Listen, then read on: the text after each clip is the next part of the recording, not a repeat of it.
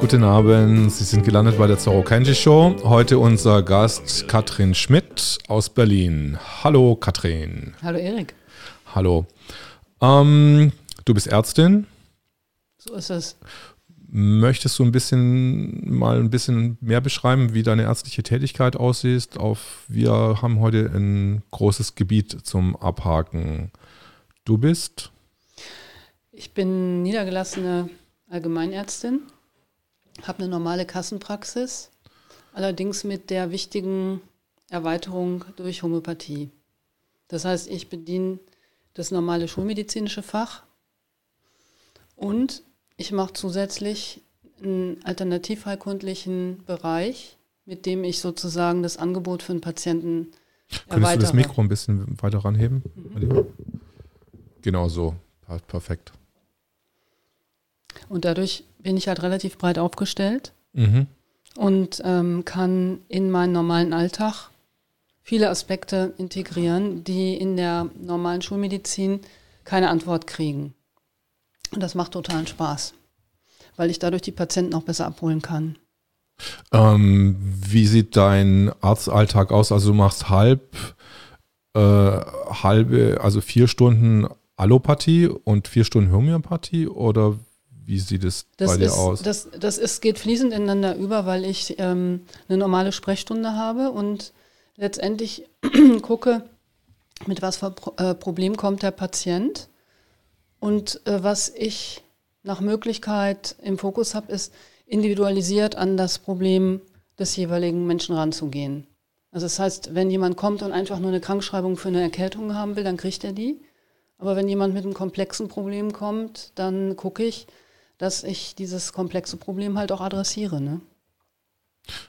Aber gibt es nicht auch Erkältungskrankheiten, die auch schon komplex sind oder ist das äh, eher unwahrscheinlich? So, so, gesehen natürlich, wenn ja. jemand kommt und gestresst ist, chronisch gestresst ist und immer wieder krank wird und immer wieder Erkältung kriegt, dann wäre das jetzt auch so im homöopathischen Sinne schon eine chronische Krankheit.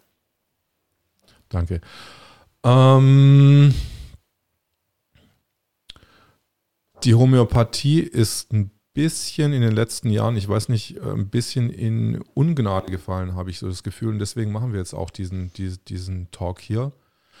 Ähm, was ist denn jetzt an der Homöopathie so, dass jetzt plötzlich seit ein paar Jahren der Homöopathie so ein ganz groß, so ein kräftiger Gegenwind ins Gesicht schlägt, hier in Deutschland zumindest?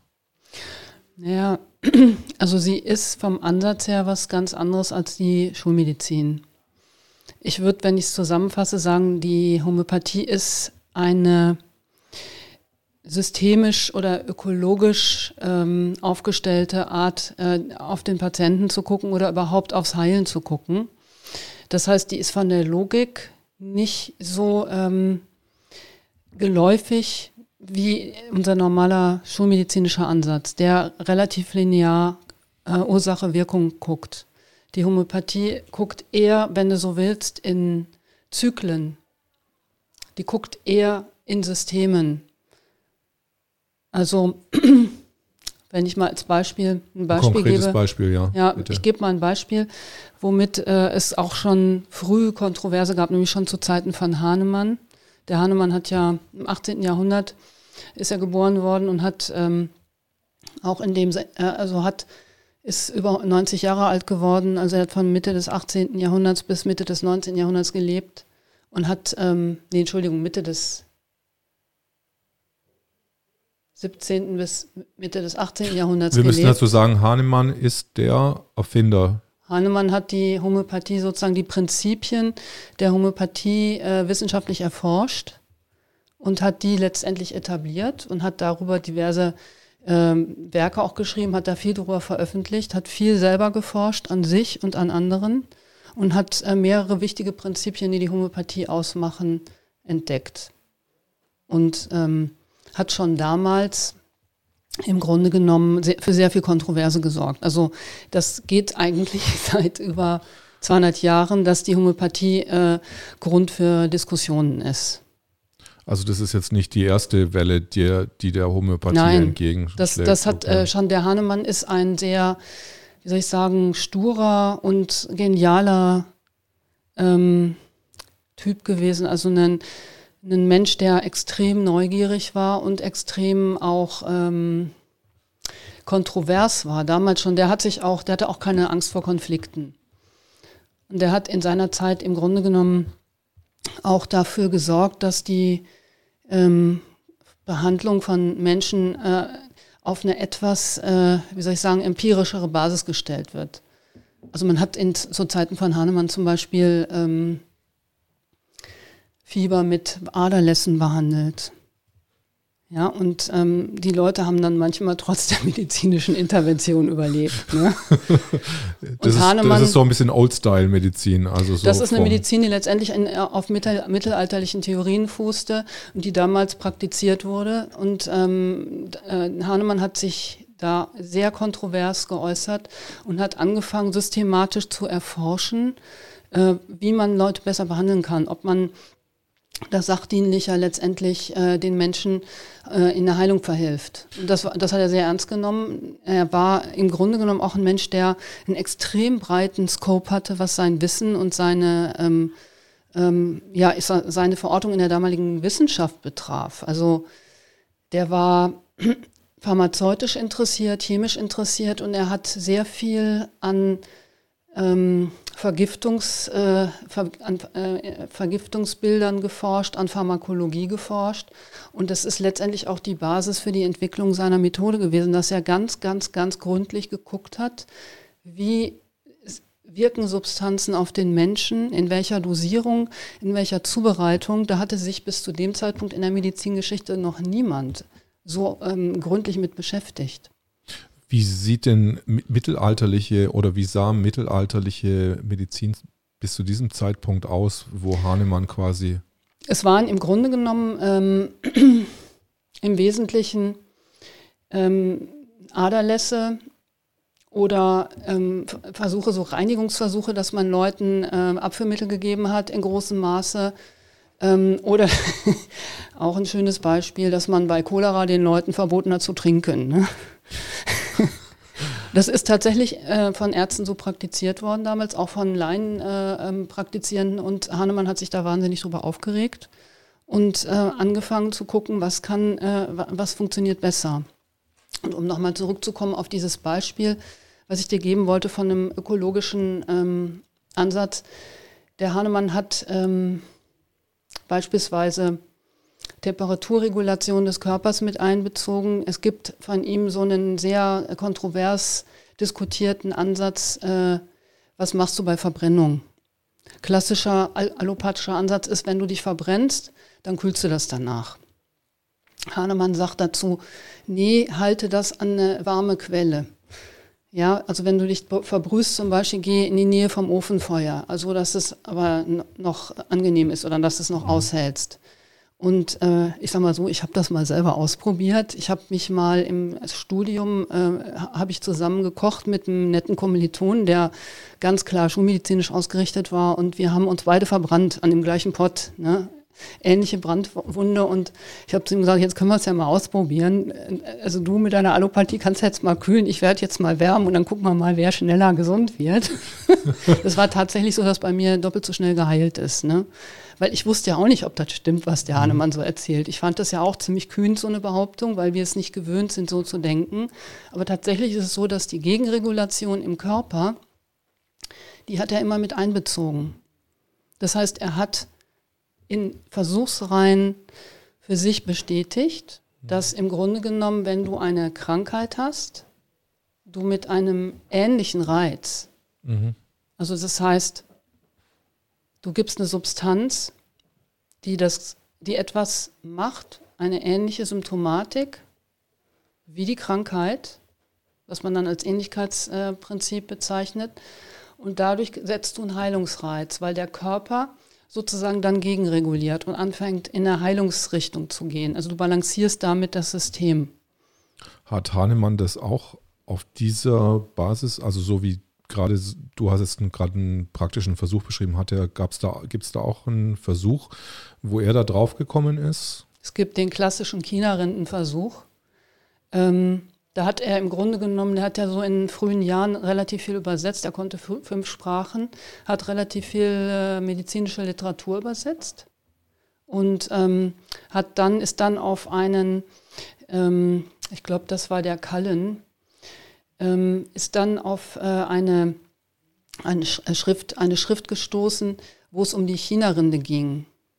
Könntest du das Mikro noch ein bisschen als zu dir ausjustieren? So ein bisschen, eher so ein bisschen mehr drehen. Entschuldigung jetzt.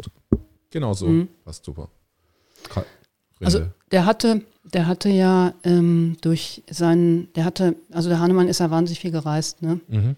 Der hat durch hat in seiner, ähm, in seinem Leben, also der ist von ähm, vom, von Siebenbürgen, also im heutigen Rumänien, bis nach äh, Altona gekommen und hat also alle paar Jahre immer seinen Ort gewechselt. War sicherlich eine unschniete Seele, ein, ein, neugieriger Mensch und musste auch immer dafür sorgen, dass seine große Familie überlebt. Und deswegen hat er immer wieder neue Stellen angenommen, hat neue äh, Perspektiven sozusagen gesehen. Das hat sicherlich auch diese sehr, auch damals schon sehr innovative Homöopathie ähm, gefördert. Und er hat halt in dieser Zeit, wo er im Altbalkan war, die Malaria kennengelernt, also auch die äh, Symptomatik äh, genau studieren können und hat dann äh, diese China-Rinde, äh, die ähm, Toxikologie der China-Rinde übersetzt und hat festgestellt, Moment, Moment, das ist doch genau die Symptomatik, die ich kenne von meinen Malaria-Fällen, die ich gesehen habe. Und dann ist er, er hingegangen, hat eine Tinktur von dieser China-Rinde angefertigt und das an sich selber ausprobiert und festgestellt, okay, das ist, die, das ist bis aufs Fieber genau die Symptomatik, die ich kenne. Und dann ist er ins Nachdenken gekommen. Und es gibt Leute, die jetzt so im Nachhinein sagen, das ist der Anfang äh, der Homö des homöopathischen Denkens. Es gab eine, das Ähnlichkeitsprinzip im Grunde schon bei Hippokrates, also in der Antike, aber Hahnemann hat das im Grunde genommen wieder mit diesem Versuch, ähm, so einen Referenzpunkt gefunden, wo er gesagt hat, Moment, das ist wert, erforscht zu werden oder genauer angeguckt zu werden, weil hier passiert was, was nicht unserer Logik entspricht, was sich aber im Versuch nachweisen lässt. Aber wie sind denn die Ärzte vor Hahnemann vorgegangen? Also gab es da überhaupt äh, haben die Naturkräuter irgendwie gesammelt oder äh, gab es da irgendwelche Medizin, die da äh, verabreicht wurde oder wurde das alles eher so unter, unter Hexenquacksalberei abgehakt? Ja, es gab die Säftelehre, mhm. auf die ich jetzt aber nicht so im Detail eingehen möchte. Mhm. Und es gab natürlich eine Menge Theorien. Mhm. Was halt äh, den Hahnemann in seiner Zeit von den anderen Ärzten unterschieden hat, ähm, war, dass er sehr, sehr gut und sehr genau beobachtet hat. Also das heißt, ähm, als ähm, unter, in, unter Medizin würde man sagen, er war ein guter Kliniker. Der hat extrem genau hingeguckt, der hat auch sehr komplexe Zusammenhänge sich genau angeguckt. Und das war eigentlich für mich so das, was mich total ähm, also angesprochen hat oder fasziniert hat, dass er auch ähm, mehrere Schichten von Krankheit und Gesundheit sich angeguckt hat. Also dass er komplexe Zusammenhänge ähm, beobachtet hat. Und das ist das, was die Homöopathie auch heute noch macht. Ja, ich würde sagen, wir haben ja jetzt eine ganz andere Situation. Wir haben eine etablierte Schulmedizin, die an vielen Stellen extrem wirksam ist. Allerdings, nach meiner Erfahrung, häufig erst dann, wenn äh, man eine Notfallsituation hat oder wenn man eine, ähm, eine ähm, Stoffwechselsituation einstellen möchte dann ist die äh, Schulmedizin sehr gut. Wir haben ja inzwischen auch vernünftige, eine vernünftige medizinische Grundlage. Das war damals zu Hahnemanns Zeit noch nicht so. Ne? Heute ist es eher so, dass man sagen würde, es gibt Bereiche, die sind komplexer oder die gehen tiefer. Und da geht es um subtilere Sachen, als jetzt einfach nur einen Blutdruck einzustellen oder eine Zuckererkrankung einzustellen. Und da muss man gucken, da muss man in die Konstitution des Menschen reingucken, vielleicht auch in seine Geschichte, vielleicht in seine Art zu denken, zu fühlen, ähm, worauf er anspricht, ne? welche Art von Stress er entwickelt. Und dieses komplexe Betrachten ist eigentlich in der Homöopathie das, was ich so reizvoll finde und das, weswegen viele Menschen auch gerne kommen. Wie war denn das Verhältnis von Hahnemann zur Schulmedizin? Der hat das alles gelernt, mhm. aber der fand halt, äh, der hat gewettert, ne? Damals. also, dass wenn du den, ähm, der hat ja im Grunde genommen die äh, methodologische Grundlage für die Homöopathie damals äh, geschrieben, das Organon der Heilkunst. Mhm. Und das ist zu seinem Leben, in seinem Leben so in sechs Auflagen äh, ähm, überarbeitet worden von ihm. Also er hat ja lebenslang geforscht und hat einfach immer wieder seine Methode auch erweitert und auch festgestellt, es gibt Bereiche, da kommt er an Grenzen und ähm, da muss er nochmal neu drauf gucken und hat dann entsprechend auch immer den, äh, das, das Organon verändert. Ähm, was war die Frage jetzt nochmal? Was heißt Organon verändert? Ne, der hat, der hat im Grunde genommen diese Schrift, die er da, diese methodologische Grundlage immer wieder erweitert und äh, modifiziert. Die Frage war, äh, was er für ein Verhältnis zur Schulmedizin Genau, und wenn du dieses Organon äh, dir anguckst, wirst du immer wieder Fußnoten finden, in denen er fürchterlich über die, die Praktiken der Ärzte wettert. Ne? Also ich habe dir ein paar Beispiele genannt. Aber er war dann selber er war selber Arzt, also schulmedizinischer Arzt. Der damals. hat, der, der, hat die ganze, der hat ein Studium Generale gemacht und der hat eine ganz normale, normale äh, medizinische Laufbahn absolviert. Mhm. Hat zum Teil auch ähm, namhafte Leute behandelt. Also hatte auch immer wieder große Erfolge als, als Arzt. Allerdings war er auch immer wieder on the road. Ne? Ist weitergezogen, hat wieder neu angefangen. Also das war ein unsteter Geist ähm, mit sehr viel Forscherdrang. Wie bist du denn persönlich zur Homöopathie gekommen? Das war ja bestimmt nicht so, dass du äh, gleich von Anfang an dir das rausgesucht hast. Ähm, das war ja eigentlich schon vor meinem Studium. Mhm. Ich kann das gar nicht sagen. Ich habe irgendwie, mich hat das von Anfang an elektrisiert oder fasziniert, auf einem, auf einer Ebene zu stimulieren, die ganz, ganz sanft ist ich habe das ähm, als sehr menschlich empfunden, nicht, ähm, wie soll ich sagen, den Körper zu nichts zu zwingen, sondern ihn sanft einzuladen und mit einem minimalen Reiz ihn, ihn im Grunde genommen ähm, zu helfen, aufzumachen. Also ich fand, das hatte was sehr Menschliches. Ich konnte da sofort mitschwingen. Also ich konnte da sofort was mit anfangen. Du hattest, du bist öfters auch nach Italien gefahren dann zu Homöopathen-Workshops. Ich habe mal eine Zeit lang ähm, einen, äh, bei ähm, Massimo Mangialavori so eine mhm. Postgraduierten-Weiterbildung äh, gemacht, ja. Das ist, ähm,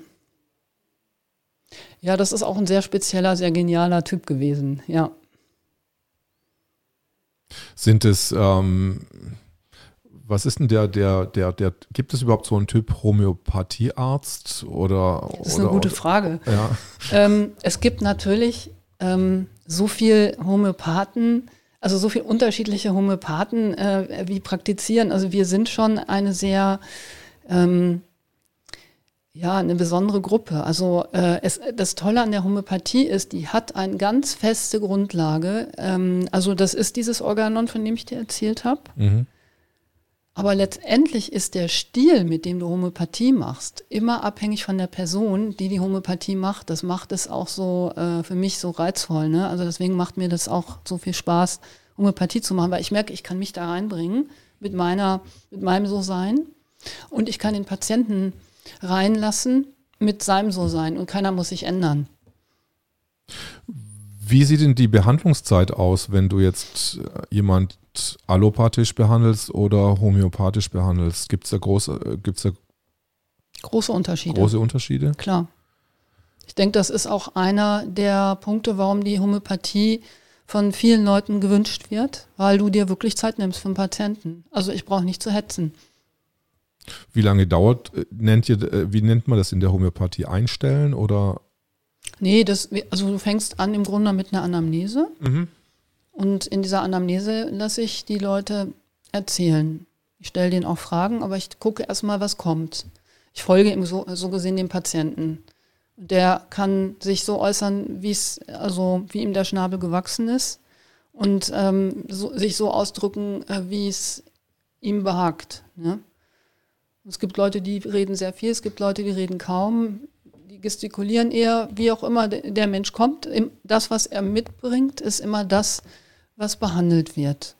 Und ist das, was letztendlich ausschlaggebend ist dafür, ähm, was ich für ein Mittel für ihn aussuche. Weil das Muster des Patienten, also der Hahnemann hat da von der Totalität der Symptome gesprochen. Ich benutze lieber das, den Begriff Muster. Ähm, ist im Grunde genommen die Grundlage für die Verschreibung. Das heißt, ich behandle nicht Diagnosen, sondern ich behandle Menschen mit Zuständen. Jetzt wird ja von der ähm, Allgemeinmedizin immer dieses, dieser Einwand gebracht, äh, da gibt es doch irgendwie dieses Potenzieren von den Stoffen und irgendwann ist doch da gar nichts mehr drin. Wie verhält sich das mit diesem Potenzieren von Medizin oder? Das ist ein wichtiger ja. Punkt. Mhm. Ähm, der Hahnemann hat im Grunde genommen ausgehend von der ähm, Vergiftungsforschung ähm, angefangen, sich Substanzen zu, anzugucken, die zum Teil hochgift, hochgiftig waren. Da gehörte ähm, die Chinarinde dazu, da gehörte zum Beispiel Arsenicum album dazu, also das klassische Arsen oder Schlangengift, also Sachen, die tatsächlich sehr, sehr gefährlich für den Körper sind. Und ist auf den, äh, ist auf die Idee verfallen, das zu verdünnen, um es einsetzen zu können und darüber auf die Potenzierung gekommen. Und äh, die Erfahrung, die er gemacht hat, war, dass im Grunde genommen mit zunehmender Potenzierung die Mittel tiefer und intensiver wirken. Also dass es eine subtilere, aber gleichzeitig auch potentere oder tiefere Wirkung bekommt. Und ähm, erklären kann ich dir das nicht. ich kann es nur beschreiben. Es gibt dann, es gibt äh, du hattest zumindest schon erklärt, dass es ein, äh, eine Art Rührprozess gibt, um diese Potenzierung es gibt die Möglichkeit, entweder das zu triturieren, das heißt, du hast eine, machst eine Verreibung, das hängt auch ein mhm. bisschen davon ab, äh, ob die äh, zugrunde liegende Substanz fest ist oder flüssig. Da gibt es ja unterschiedliche Ur, ähm, also äh, Aggregatzustände auch. Mhm. Ähm, kannst du entweder triturieren, das heißt, du verreibst das ähm, in Milchzucker Mhm. Oder ähm, und verreibst immer mehr und nimmst immer jeweils ein Zehntel oder ein Hundertstel und bist dann sehr schnell in einem Bereich, wo du keine Substanz mehr nachweisen kannst. Mhm. Aber der Prozess, dieser rhythmische Prozess, der scheint nach äh, der Erfahrung, die wir machen, eine große Rolle zu spielen.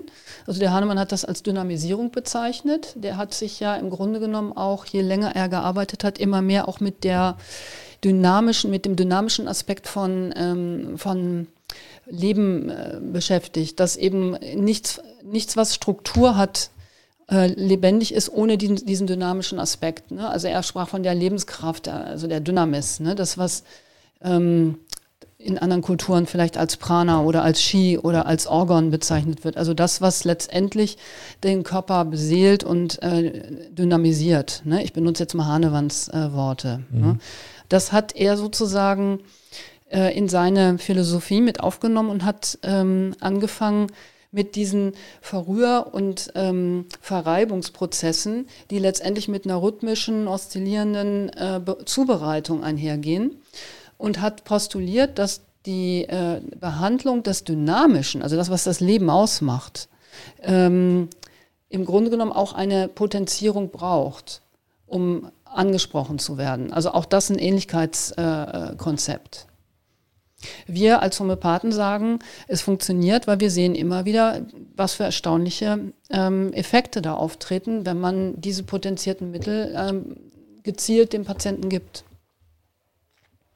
Jetzt ist eine Studie aufgetaucht, die anscheinend äh, belegt, dass die Homöopathie anscheinend nicht funktioniert.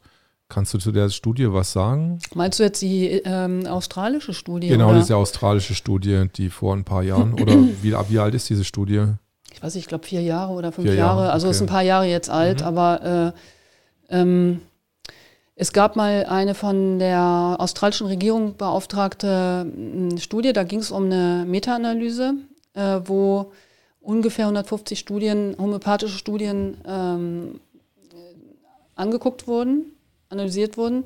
Ähm, ich muss da vielleicht nochmal ausholen und sagen, es gibt in der, es gibt homöopathische Forschung, es gibt reichhaltige homöopathische Forschung, die ähm, im Gegensatz zur Schulmedizin ganz viel auf ähm, Eigeninitiative von Homöopathen und auf ähm, äh, Stiftungsarbeit äh, aufbaut. Das heißt, wir haben begrenzte äh, Ressourcen und machen im Rahmen unserer Möglichkeiten, einfach weil die meisten Homöopathen doch überzeugt sind von dem, was sie da machen, weil sie einfach die positiven Effekte sehen. Mhm. Ähm, gibt es eine ganze Reihe Studien. Also es gibt eine Vielzahl und äh, die Studie, Studien haben unterschiedliche Ergebnisse, aber doch gibt es eine signifikante Größenordnung, wo wir sehen, dass was passiert und dass auch was äh, Erwünschtes passiert, was sich in den Studien auch abbildet. Ähm, in dieser australischen Studie war es so, dass äh, die 150 Studien, homöopathische Studien genommen haben und eine sehr, sehr kleine Auswahl getroffen haben, vor allem die Studien mit sehr großen Populationen genommen haben, allerdings an keiner Stelle begründet haben, warum sie welche Studien genommen haben. Das ist nicht stichhaltig begründet gewesen. Und äh, die Studien, die sie rausgesucht haben, waren uneindeutig bezüglich der Wirksamkeit der Homöopathie. Nicht jedoch die Studien, die rausgenommen wurden. Da gab es äh, diverse, die ähm, durchaus Hinweise geliefert haben, dass was dran ist an der Homöopathie. Ich drücke mich da jetzt ähm, vorsichtig aus, weil es gibt immer wieder auch von der evidenzbasierten Medizin Vorschläge, man sollte weiter forschen, weil irgendwas scheint dran zu sein. Ich fasse es jetzt mal so zusammen. In dieser australischen Studie war es so, dass die nachher natürlich auch ähm, revidiert worden ist von äh, schulmedizinischen Ärzten, aber auch von homöopathischen Ärzten und dass man zu dem Schluss gekommen ist, dass diese Studie, so wie sie ausgeführt worden ist, nicht seriös ist mhm. und nicht den Kriterien einer hochwertigen äh, wissenschaftlichen medizinischen Forschung entspricht. Das muss man wirklich so zusammenfassen. Es gibt da Unregelmäßigkeiten bei der Statistik, bei der Auswahl, bei der Begründung. Das ist in sich nicht sauber. Und es ist sehr schade, dass das leider äh, viel zu wenig ähm, bekannt ist. Hat es auch was ein bisschen mit dem Gegenwind zu tun, dem die Homöopathie jetzt seit ein paar Jahren verstärkt ausgesetzt ist? Ähm, aus welchen Reihen kommt denn dieser Gegenwind? Ist es. ich frage jetzt mal so ganz blöd. Ähm, ich weiß das nicht. Ich kann Vermutungen mhm. anstellen. Ja. Aber äh, letztendlich ist die Stimmung einfach an vielen Stellen kritisch geworden. Und äh, ich sag mal, ich finde es ja nicht, ich finde es nicht so schlimm, wenn man eine Sache in Frage stellt. Ne? Ich finde, alles gehört untersucht, egal ob du schulmedizinisch oder alternativheilkundlich forscht. Ich finde, es gehört untersucht. Mhm. Ja, es gehört auch sauber, methodologisch sauber untersucht. Das ist wichtig. Es gibt für mich in der Homöopathie auch immer noch eine Menge Fragen, die ich selber habe. Ich sehe manchmal dramatische und sensationelle Heilungen. Und ich habe aber auch Patienten, bei denen funktioniert einfach nur der gute Kontakt, den ich mit dem Patienten habe. Aber ich komme mit den Mitteln nicht weiter. Wüsste ich gerne, woran das liegt. Ne? Also da ist eine Menge auch äh, Forschungsbedarf. Also die, du kannst sie heilen quasi, aber es bedarf deines persönlichen Einsatzes, Nein, ich hab, oder? Ich habe Leute, die die wirklich sensationelle Heilungen haben mhm. unter Homöopathie, wo man auch einen zeitlichen äh, Zusammenhang äh, hat und einen klaren, also wo die Patienten auch einen klaren Zusammenhang zur Einnahme des Mittels beschreiben und erzählen, was alles in ihrem Erleben sich verändert und verbessert hat. Also ich habe solche Fälle, aber ich habe auch Fälle, ähm, wo ich wirklich mir größte Mühe gebe, die ähm, mit gut ausgesuchten Mitteln zu behandeln und trotzdem keine guten Ergebnisse habe. Also die verbessern sich nicht. Da wüsste ich zum Beispiel gerne, woran liegt das? Ne? Also das heißt, auch unter uns Homöopathen, wir haben Fragen, wir haben mhm. Forschungsbedarf. Ne? Wir würden gerne sehen, dass die Forschung, die homöopathische Forschung auch Teil ähm, sozusagen der Grundlagenforschung der Medizin wird. Dass, äh, dass es ein allgemeines Interesse gibt, homöopathisch zu forschen. Gibt es einen großen Lobbyverband bei den Homöopathen? Wie sieht es in ich der mal, Richtung aus? Vieles läuft über die Carstens Stiftung hier in Deutschland. Mhm. Wir haben natürlich ähm, unseren Zentralverein. Äh, wir haben homöopathische Verbände, aber wir sind keine, man kann nicht von der Lobby sprechen. Also dafür sind wir zu wenige. Also die Homöopathie. Wir haben keine Finanzkraft. Mhm. Ne? Es gibt einfach, ähm, das Eigenartige an der Homöopathie ist, dass das ähm, Für mich ist das eine zutiefst menschliche Methode, die die Natur des Menschen vielleicht am besten adressiert. Mhm. Also so nach meinem Wissen, ja, weswegen ich das auch unheimlich gerne mache, weswegen ich mich auch jeden Tag freue, in die Praxis zu gehen und Leute zu behandeln. Mhm. Und es muss so sein, dass es meinen Kollegen ähnlich geht. Mhm. Und es muss so sein, dass es Patienten gibt, die das genießen. Und deswegen hat sich die Methode irgendwie hartnäckig gehalten, obwohl sie eigentlich furchtbar kontrovers ist und immer wieder angefeindet wird. Ähm, und obwohl es für, für nicht nur für, für die Gegner, sondern auch für die ähm, Befürworter offene Fragen gibt, ja. Ich weiß auch nicht, warum diese Potenzierung, was da genau wirkt, ja. Ich weiß es nicht. Ja, das ist ja, äh, habe ich neulich auch wieder so ein Vorurteil gehört oder Urteil über die Homöopathie. Ja, das ist, die machen doch mit diesem Globuli und dann potenzieren die und da ist ja gar nichts drin irgendwie. Das kann ja gar nichts sein. Also diese ja, das ist ja, das ist ja eine Schlussfolgerung, die, mhm. ähm, die funktioniert nicht. Also zu sagen, nur weil irgendwo nichts drin ist, äh, äh, kann es nicht wirken, das, das ist ja, auf welchem Aktion baut das auf? Weil es ist ja schon irgendwas gemacht worden, also da ist ja irgendwas, aber man kann es oder das, man kann es mit dem aktuellen Stand der Wissenschaft noch nicht erklären, beziehungsweise könnte das irgendwann mal in Zukunft dann erklärbar werden. Das ist, ähm, das hoffe ich, oder das wäre das wär spannend, ne? Mhm. dass, dass man auf diese Ebene geht, wo man solche Sachen erklären kann. Ne? Nur wenn ich mit einer ähm, Perspektive oder mit einer Philosophie daran gehe, äh, wo nur Stoffliches wirken kann, dann werde ich nie äh, ähm, die Möglichkeit haben, das, was äh, da passiert, äh, zu begreifen. Ne? Also ich sage immer, äh, ich gehe ja auch nicht mit einem Geigerzähler Fieber messen. Ich brauche eine adäquate Methode, um ein Phänomen messen oder nachweisen zu können. Und im Moment äh, ist das für mich noch Teil der Wissenschaft. Wissenschaft heißt für mich, ich schaffe Wissen an der Stelle, wo ich unwissend bin. Und wenn ich so tue, als wüsste ich das schon, obwohl ich nicht erklären kann, was da passiert, dann ist das keine Wissenschaft, sondern das ist Behauptung für mich. Damals bei Hahnemann, wie viel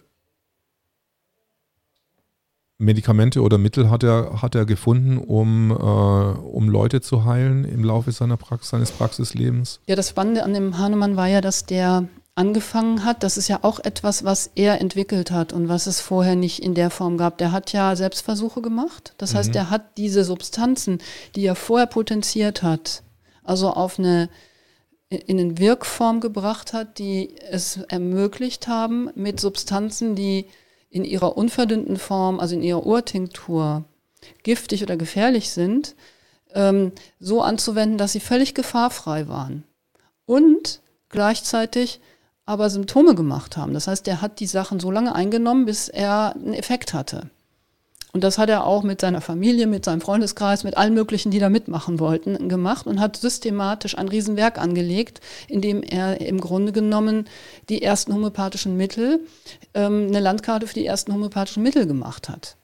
Ne, das ist dann natürlich später von anderen Homöopathengenerationen äh, vervoll, vervollständigt worden. Und wir haben, in, also ich sag mal so, ähm, während wir reden, wird, wird wahrscheinlich gerade ein neues homöopathisches Mittel geprüft.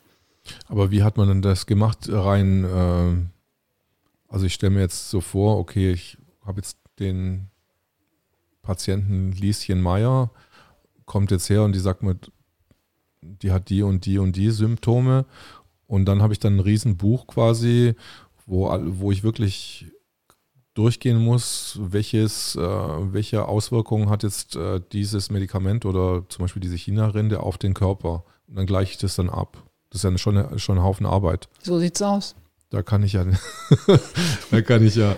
Gibt es Homöopathenprogramme, die das irgendwie ein bisschen vereinfachen? Ja, natürlich. Ja. Inzwischen machst du das äh, über ein Computerprogramm, aber du hast das absolut richtig zusammengefasst. Wir haben riesige Symptomkataloge mhm. und ähm, diesen Symptomen sind bestimmte Mittel zugeordnet. Bei manchen ist es vielleicht nur ein Mittel, bei anderen sind es 500. Ähm, und du arbeitest immer mit Symptommustern, also Symptomkombinationen und guckst dann, was, welches Mittel passt dazu. Genauso läuft Sind eigentlich Symptome oder Symptomatiken erst, weil die Homöopathie ist ja schon älter. Mhm. Und äh, sind bestimmt auch einige Phänomene dann beschrieben worden, also Krankheitsverläufe. Natürlich. Genau. Und äh, sind in den letzten 20, 30, 40 Jahren andere Symptomverläufe? Gute Ja, Frage, auch ja. eine sehr gute Frage.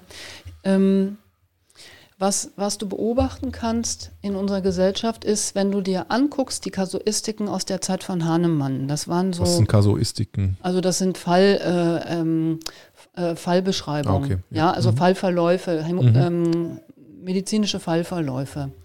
Da kannst du sehen, dass das sehr stark an körperlichen Symptomen ähm, orientiert war, dass die Leute klare, körperliche, unmissverständliche Symptome beschrieben haben. Mhm. Wenn du heute dir einen modernen Patienten in einer Großstadt wie Berlin anguckst, der erzählt dir in erster Linie Konzepte und mentale Symptome. Mhm. Das heißt, wenn ich den nach seinen körperlichen Symptomen befrage, äh, ist das manchmal ganz schwierig, überhaupt was zu bekommen, weil wir immer konzeptualisierter werden. Mhm. Also das ist ungefähr so, wie wenn du aufs Land gehst und einen Bauern fragst, ähm, wie es ihm heute geht, hab Kopfschmerzen, bummert. Ne? Wenn ich heute jemanden frage, ähm, in der, äh, hier in Berlin, äh, was hast du denn? Und dann ähm, sollen die ihre Kopfschmerzen beschreiben, das können die mir gar nicht erzählen, sondern die erklären mir, warum sie Kopfschmerzen haben. Das heißt, ähm, wenn du dir die, also die, Die diagnostizieren sich gleich selber für dich. die machen, die, erklären versuchen mir eine was. Erklärung zu liefern, Mhm. anstatt mir die Symptome zu beschreiben. Das heißt, da spielt sich alles viel mehr auf so einer geistigen Ebene ab. Mhm. Und ähm, wir Homöopathen haben natürlich darauf reagiert. Das heißt, ähm, es gibt heute zum Teil Repertorien, in denen bestimmte geistige Themen ähm, bestimmten Mitteln zugeordnet werden. Ne, zum Beispiel das Thema, ich nehme jetzt das Beispiel zu, ähm, Dualität ne, oder hell-dunkel oder was auch immer ne, oder Zwanghaftigkeit ne, oder verschiedene Angststörungstypen. Also da kommst du dann auf eine andere Ebene, die hatte der Hahnemann noch nicht, weil er keine Leute hatte, die das hatten. Der hatte ein paar, der hat ein paar Kasuistiken auch von ähm, Geisteskranken gehabt. Damals wurde das ja so genannt. Ähm, und die waren für ihn mühselig. Ne? Zu der Zeit, wo er Homöopathie gemacht hat, war das noch sehr physisch. Und wir haben über die Jahrhunderte äh, die Homöopathie natürlich komplexer gemacht, so dass sie dem modernen Menschen begegnen kann mit seinen heutigen ähm, Begrifflichkeiten, sage ich mal. Dazu gehört, dass es zum einen sehr viel mehr Mittel gibt heute. Der Hahnemann hatte, ich weiß nicht, 120 bis 180 Mittel. Da hat er auch ein Leben lang dran geforscht, um diese Mittel sozusagen zu katalogisieren. Mhm. Also das war die primäre Landkarte. Ähm, und heute haben wir so, wenn du so willst, wenn du es jetzt vergleichst, der Hahnemann hat damals eine Landkarte gemacht, wir haben heute so eine, ähm, eine Sternenkarte, wo äh, eine, ähm, eine Vielzahl an Mitteln inzwischen geprüft und erforscht worden ist. Das geht in viele Tausende. Und mit dieser Komplexität musst du natürlich anders arbeiten. Kann man da zum Beispiel auch mit zwei Mitteln dann arbeiten, die dann, sagen wir mal, zwei Symptome abdecken und das nächste Mittel deckt auch zwei Symptome ab und dann passt es so Pi mal Daumen? Das Nicht? machst du eigentlich mal, äh, eher nicht, sondern äh, als klassischer Homöopath guckst du, dass du möglichst die Gesamtheit der Symptome auf den Brun äh, also runterbrichst auf etwas, was ähm, spezifisch ist. Und dann guckst du, dass du ein Mittel findest, was zu dieser spezifischen ähm, Eigenheit passt. Und dafür guckst du, dass du möglichst, äh, möglichst viele Symptome äh, äh, bedienen kannst. Das macht die Sache äh, anspruchsvoll. Reicht da 80 Prozent der Symptome abdecken oder, oder muss es unbedingt? Das, das, das ist eine sehr, äh, also das führt in die Komplexität der Homöopathie rein. Mhm. Es gibt natürlich, wir haben inzwischen Methodiken aufbauend auf Hahnemanns Organon weiterentwickelt.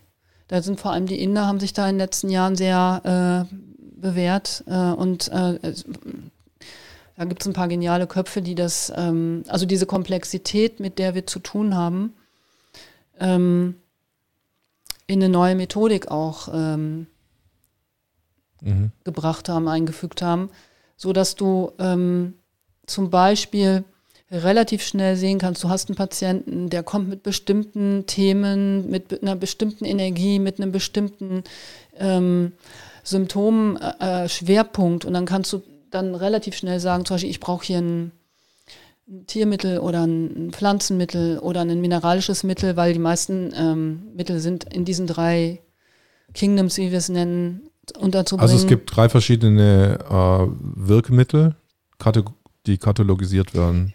Schwerpunktmäßig gibt noch mehr, mhm. aber das sind die, äh, das sind die Grundrichtungen. Äh, ja, dass man entweder gibt man eine mineralische Substanz, das kann sein aus dem Periodensystem was, oder ein, was weiß ich, ein komplexeres Mineral wie Amethyst.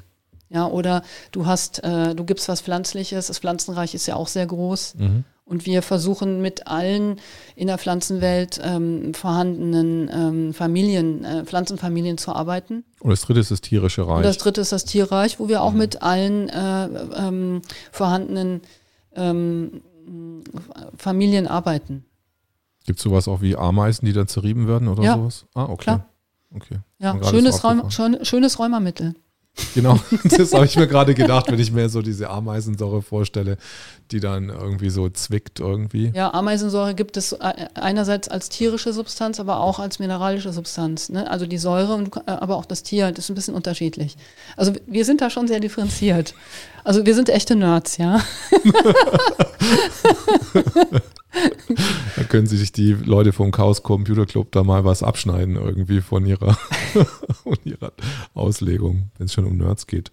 Ähm, aber jetzt ist die Homöopathie anscheinend wirklich auf einem auf ganz wackeligem Eis jetzt inzwischen in Deutschland.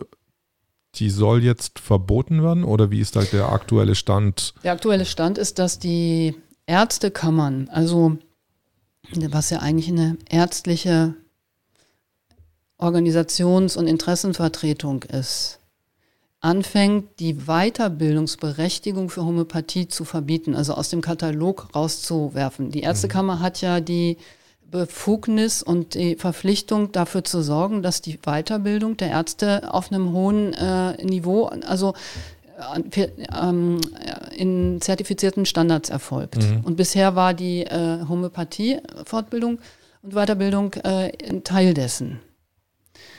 Jetzt ist es so, dass die äh, diese, ähm, dass die, dass die diese, diese Erlaubnis äh, mhm. entziehen wollen. Das hat zur Folge, dass Ärzte, die ja äh, eine akademische Ausbildung haben mhm. und äh, einen, hohes, äh, einen hohen Qualifikationsgrad haben, mhm. ähm, denen soll die Möglichkeit genommen werden, auf diese hochqualifizierte Aufbildung, Ausbildung die Homöopathie draufzusatteln. Ne? Ich halte es für die beste Möglichkeit, Homöopathie zu machen, wenn du akademisch gebildet bist. Wenn du in der Lage bist, deinen Verstand ähm, klar, nüchtern und ko äh, koordiniert einzusetzen und da so eine komplexe Methode sozusagen draufsattelst, damit es auf einem hohen Niveau stattfindet. Ähm, mein ähm, Ärzteverband, der mhm. Zentralverein der homöopathischen Ärzte, hat einen ganz hohen Anspruch an die Arbeit, die wir machen. Und ich halte das gerade bei einer Methode, die so kontrovers ist, für extrem sinnvoll und nützlich, wenn man diesen hohen Standard hält. Dadurch, dass diese Weiterbildung äh, sozusagen verboten werden soll oder es Bestrebungen gibt, das zu tun, wird natürlich der Homöopathie die Möglichkeit, auf einem hohen Niveau äh, ähm, äh, vermittelt zu werden, erschwert, wenn nicht genommen. Und das ist letztendlich nicht im Interesse der Patienten, wenn die Qualität entzogen wird. Wie ist denn der Rückhalt in der Bevölkerung für Homöopathie zurzeit? Gut. Gut. Da also, gab es eine Forster-Studie, habe ich. Da gab es eine Studie mhm. vor ein paar Jahren. Also, sie machen ja immer wieder mal Studien. Da ist etwas über der Hälfte der äh, Deutschen ähm, ist interessiert an Homöopathie, hatte auch äh, zumeist gute Erfahrungen mit. Ja? Ähm, soweit ich weiß, ist nur ein Viertel der äh, Deutschen äh, total gegen die Homöopathie. Und äh, die anderen sind offen bis äh, überzeugt. Ne, das, ist da, das Spektrum wird ja in der Studie auch noch so ein bisschen differenziert, aber es gibt doch einen relativ großen Prozentsatz an Leuten, also es wird so auf 30 Millionen geschätzt, die Homöopathie äh, benutzen und das auch mit Überzeugung machen.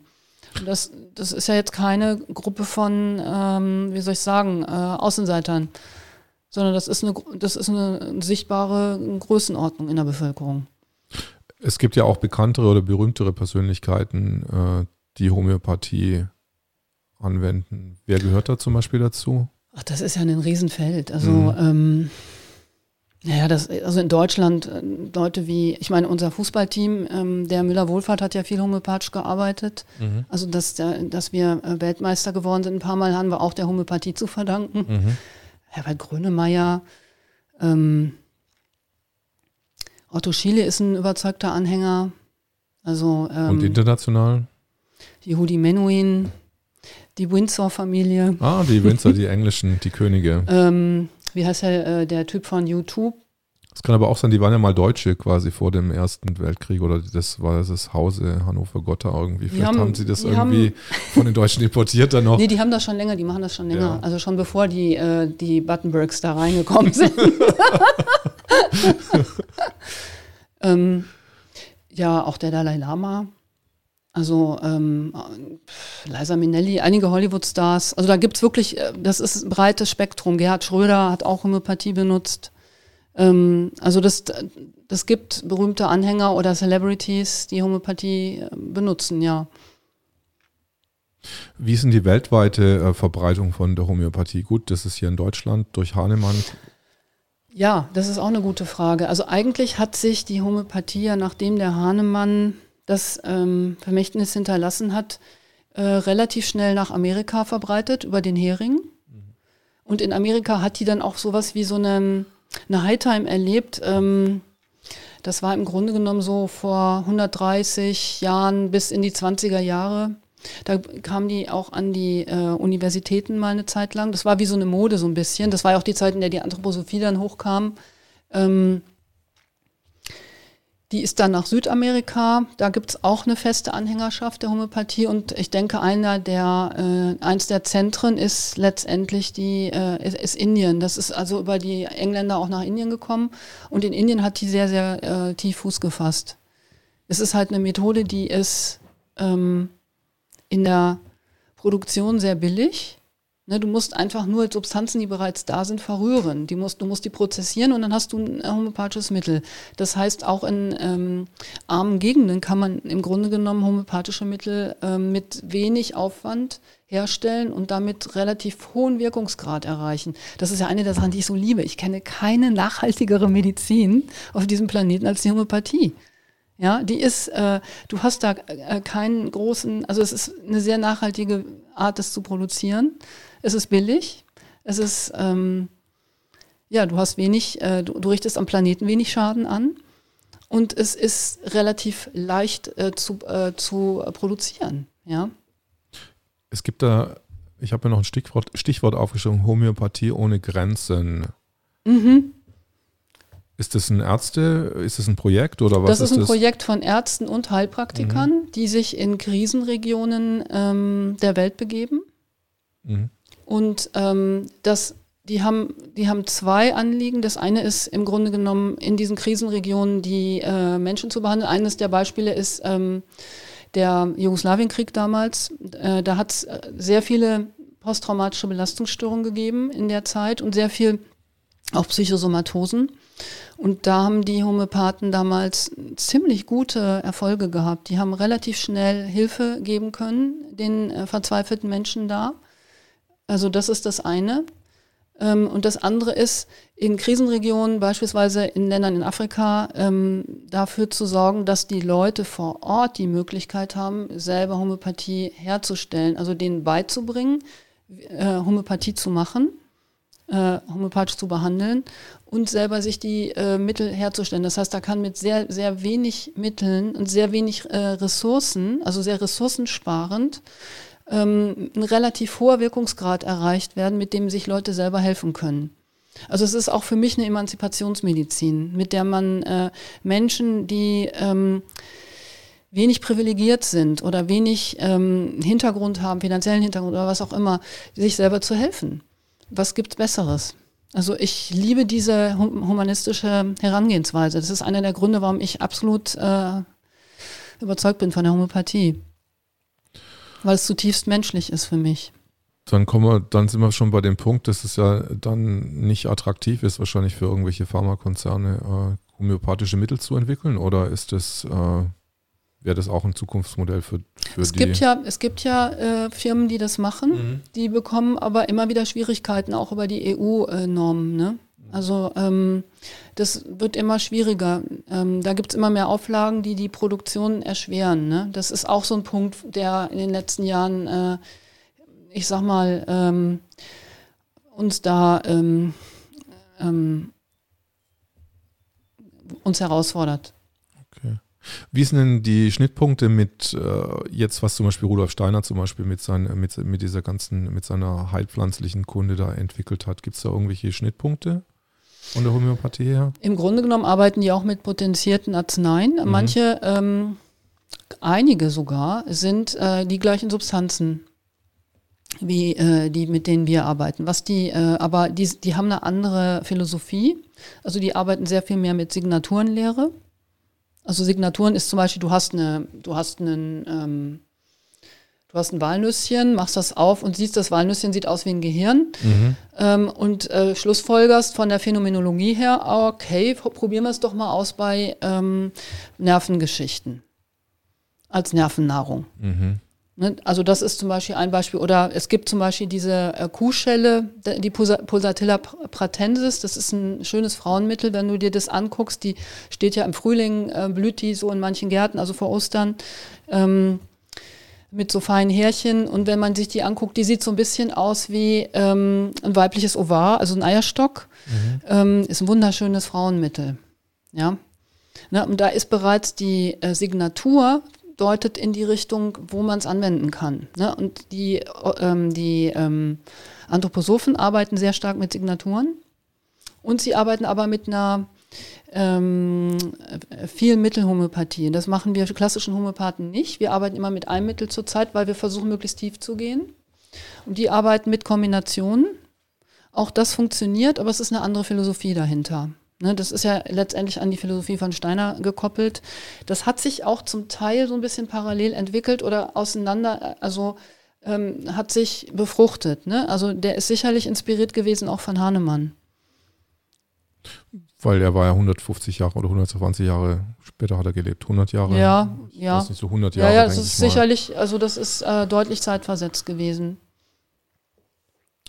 Ähm, wie retten wir die Homöopathie? Das hört sich ja an, als wäre das ein wirklich ein gutes Konzept, also auch weltweit. Es ist ja nicht nur ein Konzept, sondern eigentlich mhm. ist es, das wird uns ja auch vorgeworfen, wir sind ja eigentlich ganz stark Erfahrungswissenschaftler. Wir arbeiten klinisch, das heißt, wir gucken uns sehr genau den Patienten an.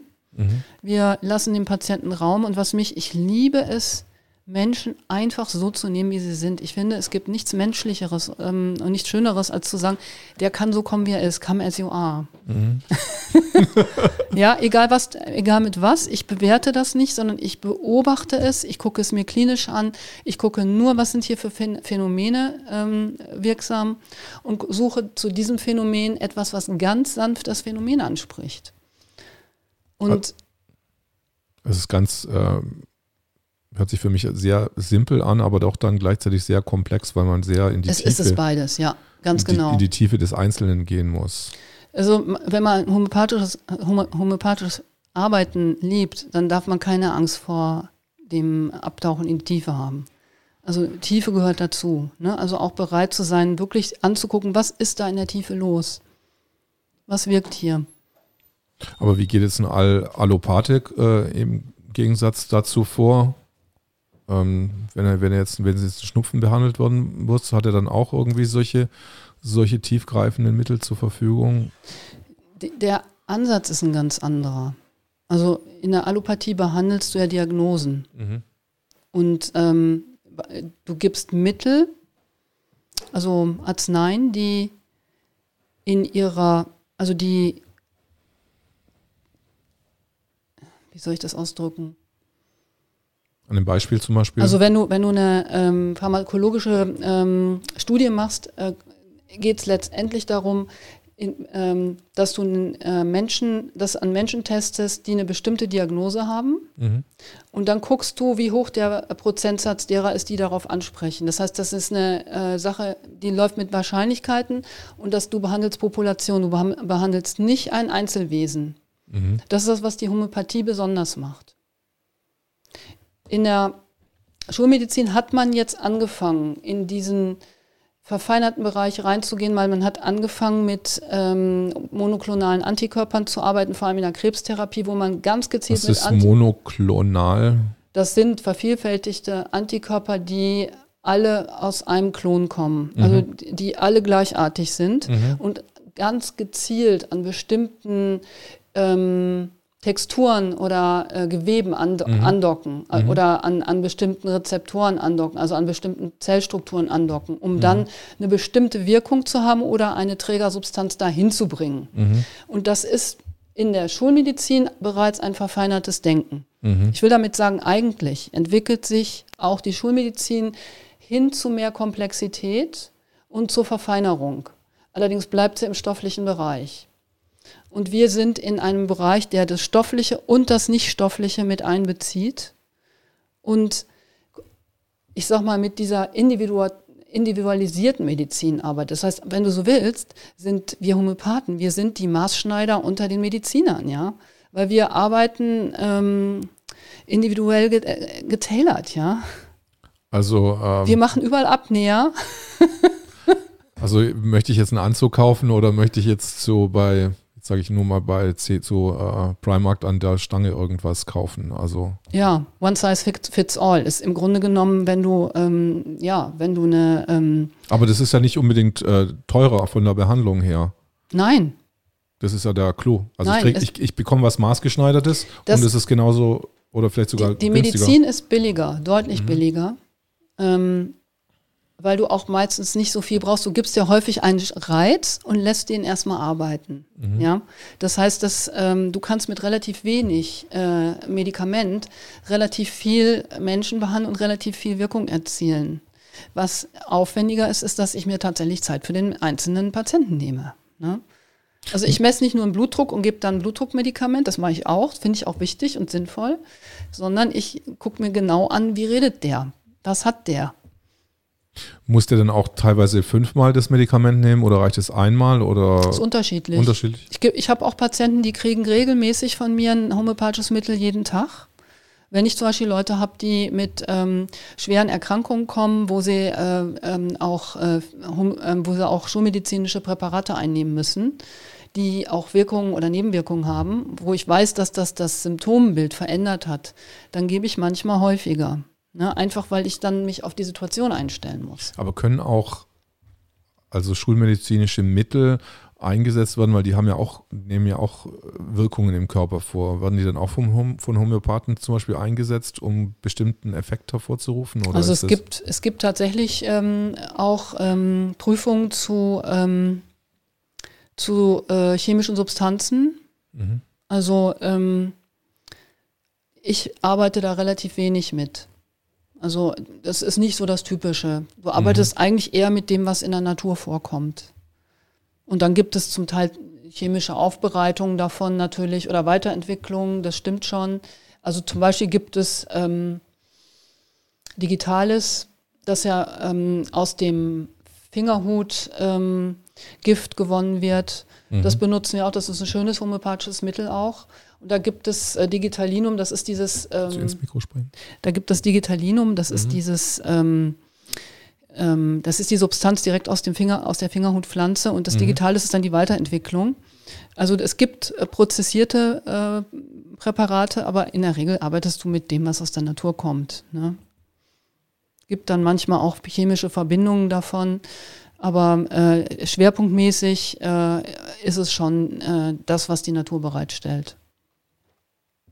Aber wäre das, wäre das nicht äh, einfach viel besser für, für Deutschland, also eine Medizin zu haben, die jetzt äh, einfach weniger kostet, weniger abhängig macht von. Ich sag mal so, zum einen bin ich der Meinung, und das ist wirklich, da bin ich zutiefst überzeugt, dass die Homöopathie unserem, ich sag mal, Riesen, ähm, unsere Riesenherausforderung, die, vor der wir als Menschen stehen, nämlich, dass wir äh, hier ziemlich viel Müll gemacht haben, eine, eine Lösung anbietet, wie wir nachhalt, eine nachhaltige Medizin machen können. Und das andere, was mir auch im Moment noch wichtig ist, weil äh, gerade in dieser Zeit jetzt, wo wir mit einer, äh, ich sag mal, einer ähm, internationalen Krisensituationen zu tun haben, wo Menschen in Angst geraten, wo ihr das Menschen mehr seelische Probleme haben als zum Beispiel noch vor zwei Jahren, eindeutig mehr haben, weil ich habe die jeden Tag in der Praxis. Ich habe sehr viele Menschen, die im Moment äh, paranoid reagieren, die in Angst und Schrecken sind um ihre Angehörigen, die in Depressionen verfallen, weil sie nicht wissen, wie ihre Zukunft aussieht und die dringend Hilfe brauchen in einem fast kollabierenden Gesundheitswesen, wo die, ich sag mal, die Ansprechpartner, die an so einer Stelle in Frage kommen, dazu zählen ja auch die ähm, Psychotherapeuten zum Beispiel, völlig überlastet sind und wir Homöopathen zu denen gehören, zu der Gruppe an äh, im Medizinsystem Tätigen, die Menschen zuhören. Mhm. Und in einer solchen Krisenzeit hinzugehen und äh, in den Ärztevertretungen die Homöopathie abzuwählen, halte ich für ethisch so schwierig und verwerflich, dass ich nicht begreifen kann, wo das Mitgefühl derer ist, die das jetzt machen. Das muss ich jetzt mal ganz klar sagen, weil das ist einer der Gründe, warum ich mich hier heute Abend hingesetzt habe, ist, dass ich nicht begreife, dass im Moment viele Menschen in Not sind und Hilfe brauchen. Und manche Ärztevertreter haben nichts Besseres zu tun, als in der Zeit zu regulieren, wer äh, ausbilden darf und wer nicht, um dann die ähm, das Spektrum an Helfern zu reduzieren in einer Zeit, wo jeden Tag durch die Nachrichten geht, dass wir nicht genug Leute haben, die helfen, ist mir unbegreiflich. Und ich bin der Meinung, dass wir als Homöopathen, wir machen das sehr gerne, wir haben, sind überzeugt davon und wir tun das auch, weil wir der zutiefst überzeugt sind, dass wir äh, bei den drängenden Fragen, vor denen die Menschheit äh, steht im Moment, einen konstruktiven Beitrag zu einer Lösung äh, beitragen können. Da bin ich fest von überzeugt. Weil es macht wirklich keinen Sinn, äh, hochqualifizierte Fachkräfte abzubauen in einer Krisensituation. Die ich finde es ethisch absolut fragwürdig und verwerflich. Ja, das, das ist mir völlig unbegreiflich. Gerade jetzt in dieser Zeit braucht es jeden, der gut ist und der was kann und der qualifiziert ist. Und wir homöopathischen Ärzte sind qualifiziert. Wir sind nicht nur ähm, approbiert und Facharzt. Das ist die Grundvoraussetzung. Wir sind auch noch äh, mit einer Zusatzbezeichnung qualifiziert und haben dadurch eine, sind dadurch sehr hochqualifizierte Leute ähm, uns Unwissenschaftlichkeit zu unterstellen, nachdem wir einen Facharzt abgeleistet haben, halte ich für völlig absurd an dieser Stelle. Ja, also das, das ist für mich ähm, einfach Verleugnungsstrategie. Aber wann hat denn das angefangen mit dieser Verleugnungsstrategie? Das ist jetzt ein paar Jahre her. Das geht eigentlich schon äh, das geht jetzt schon bestimmt zehn Jahre. Mhm. Das fing ja in England an. In England wurde das, äh, war eine Zeit lang, also war, war eine ziemlich ähm, so eine Welle, wo das äh, schwierig wurde und es, ist dann, Frankreich hat ja auch da Probleme gehabt jetzt letztes Jahr. Äh, und im Moment haben wir halt in, auf der Ebene der ähm, Kammern ein Problem. Wie wird es jetzt weitergehen? Wird es äh, wie, was ist jetzt der Worst Case, was jetzt auftreten könnte? Jetzt ja, es gibt ja im Moment gerade zum Beispiel jetzt in ähm, Brandenburg äh, hat eine Kollegin jetzt gerade ähm, geklagt, also es gibt eine Normkontrollklage mhm. gegen die äh, Ärztekammer. In, soweit ich weiß, ist in Bremen auch eine Klage am Laufen und wir müssen gucken, was passiert. Also das, äh, wir stehen da schon für uns ein. Aber wir sind halt ähm, eine kleine Gruppe von äh, Ärzten, die keine Lobby haben, sondern einfach nur engagiert sind und ähm, äh, Unterstützer bei denen, die positive Erfahrungen mit Homöopathie haben. Ne? Und, ähm, Von wie vielen Ärzten reden wir denn da in Deutschland? Ungefähr 8000. 8000, mhm. das ist doch schon eine Menge. Also. Ja, bei 80 Millionen ähm, sind wir schon noch Individualisten. Ja. also ich habe keine 80 Millionen Ärzte, ich meine, ähm, weiß nicht wie viel. Nee, bei 80 Millionen Menschen. Ja, ne? bei 80 Millionen Menschen, stimmt. Also da ist, äh, da ist es schon, schon eine kleine. Wir sind eine Minderheit, was das mhm. betrifft. Aber wir wirken.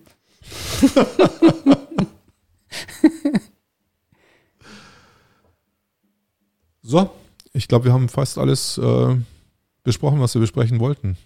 Ja. Es war ein sehr knackiges Gespräch, hat mir sehr, sehr Spaß gemacht. Ja, ich danke dir, Erik. Und ähm, wir sehen uns demnächst wieder. Und danke auch an Corwin. Bis dann. Ciao. Danke dir. Bitte.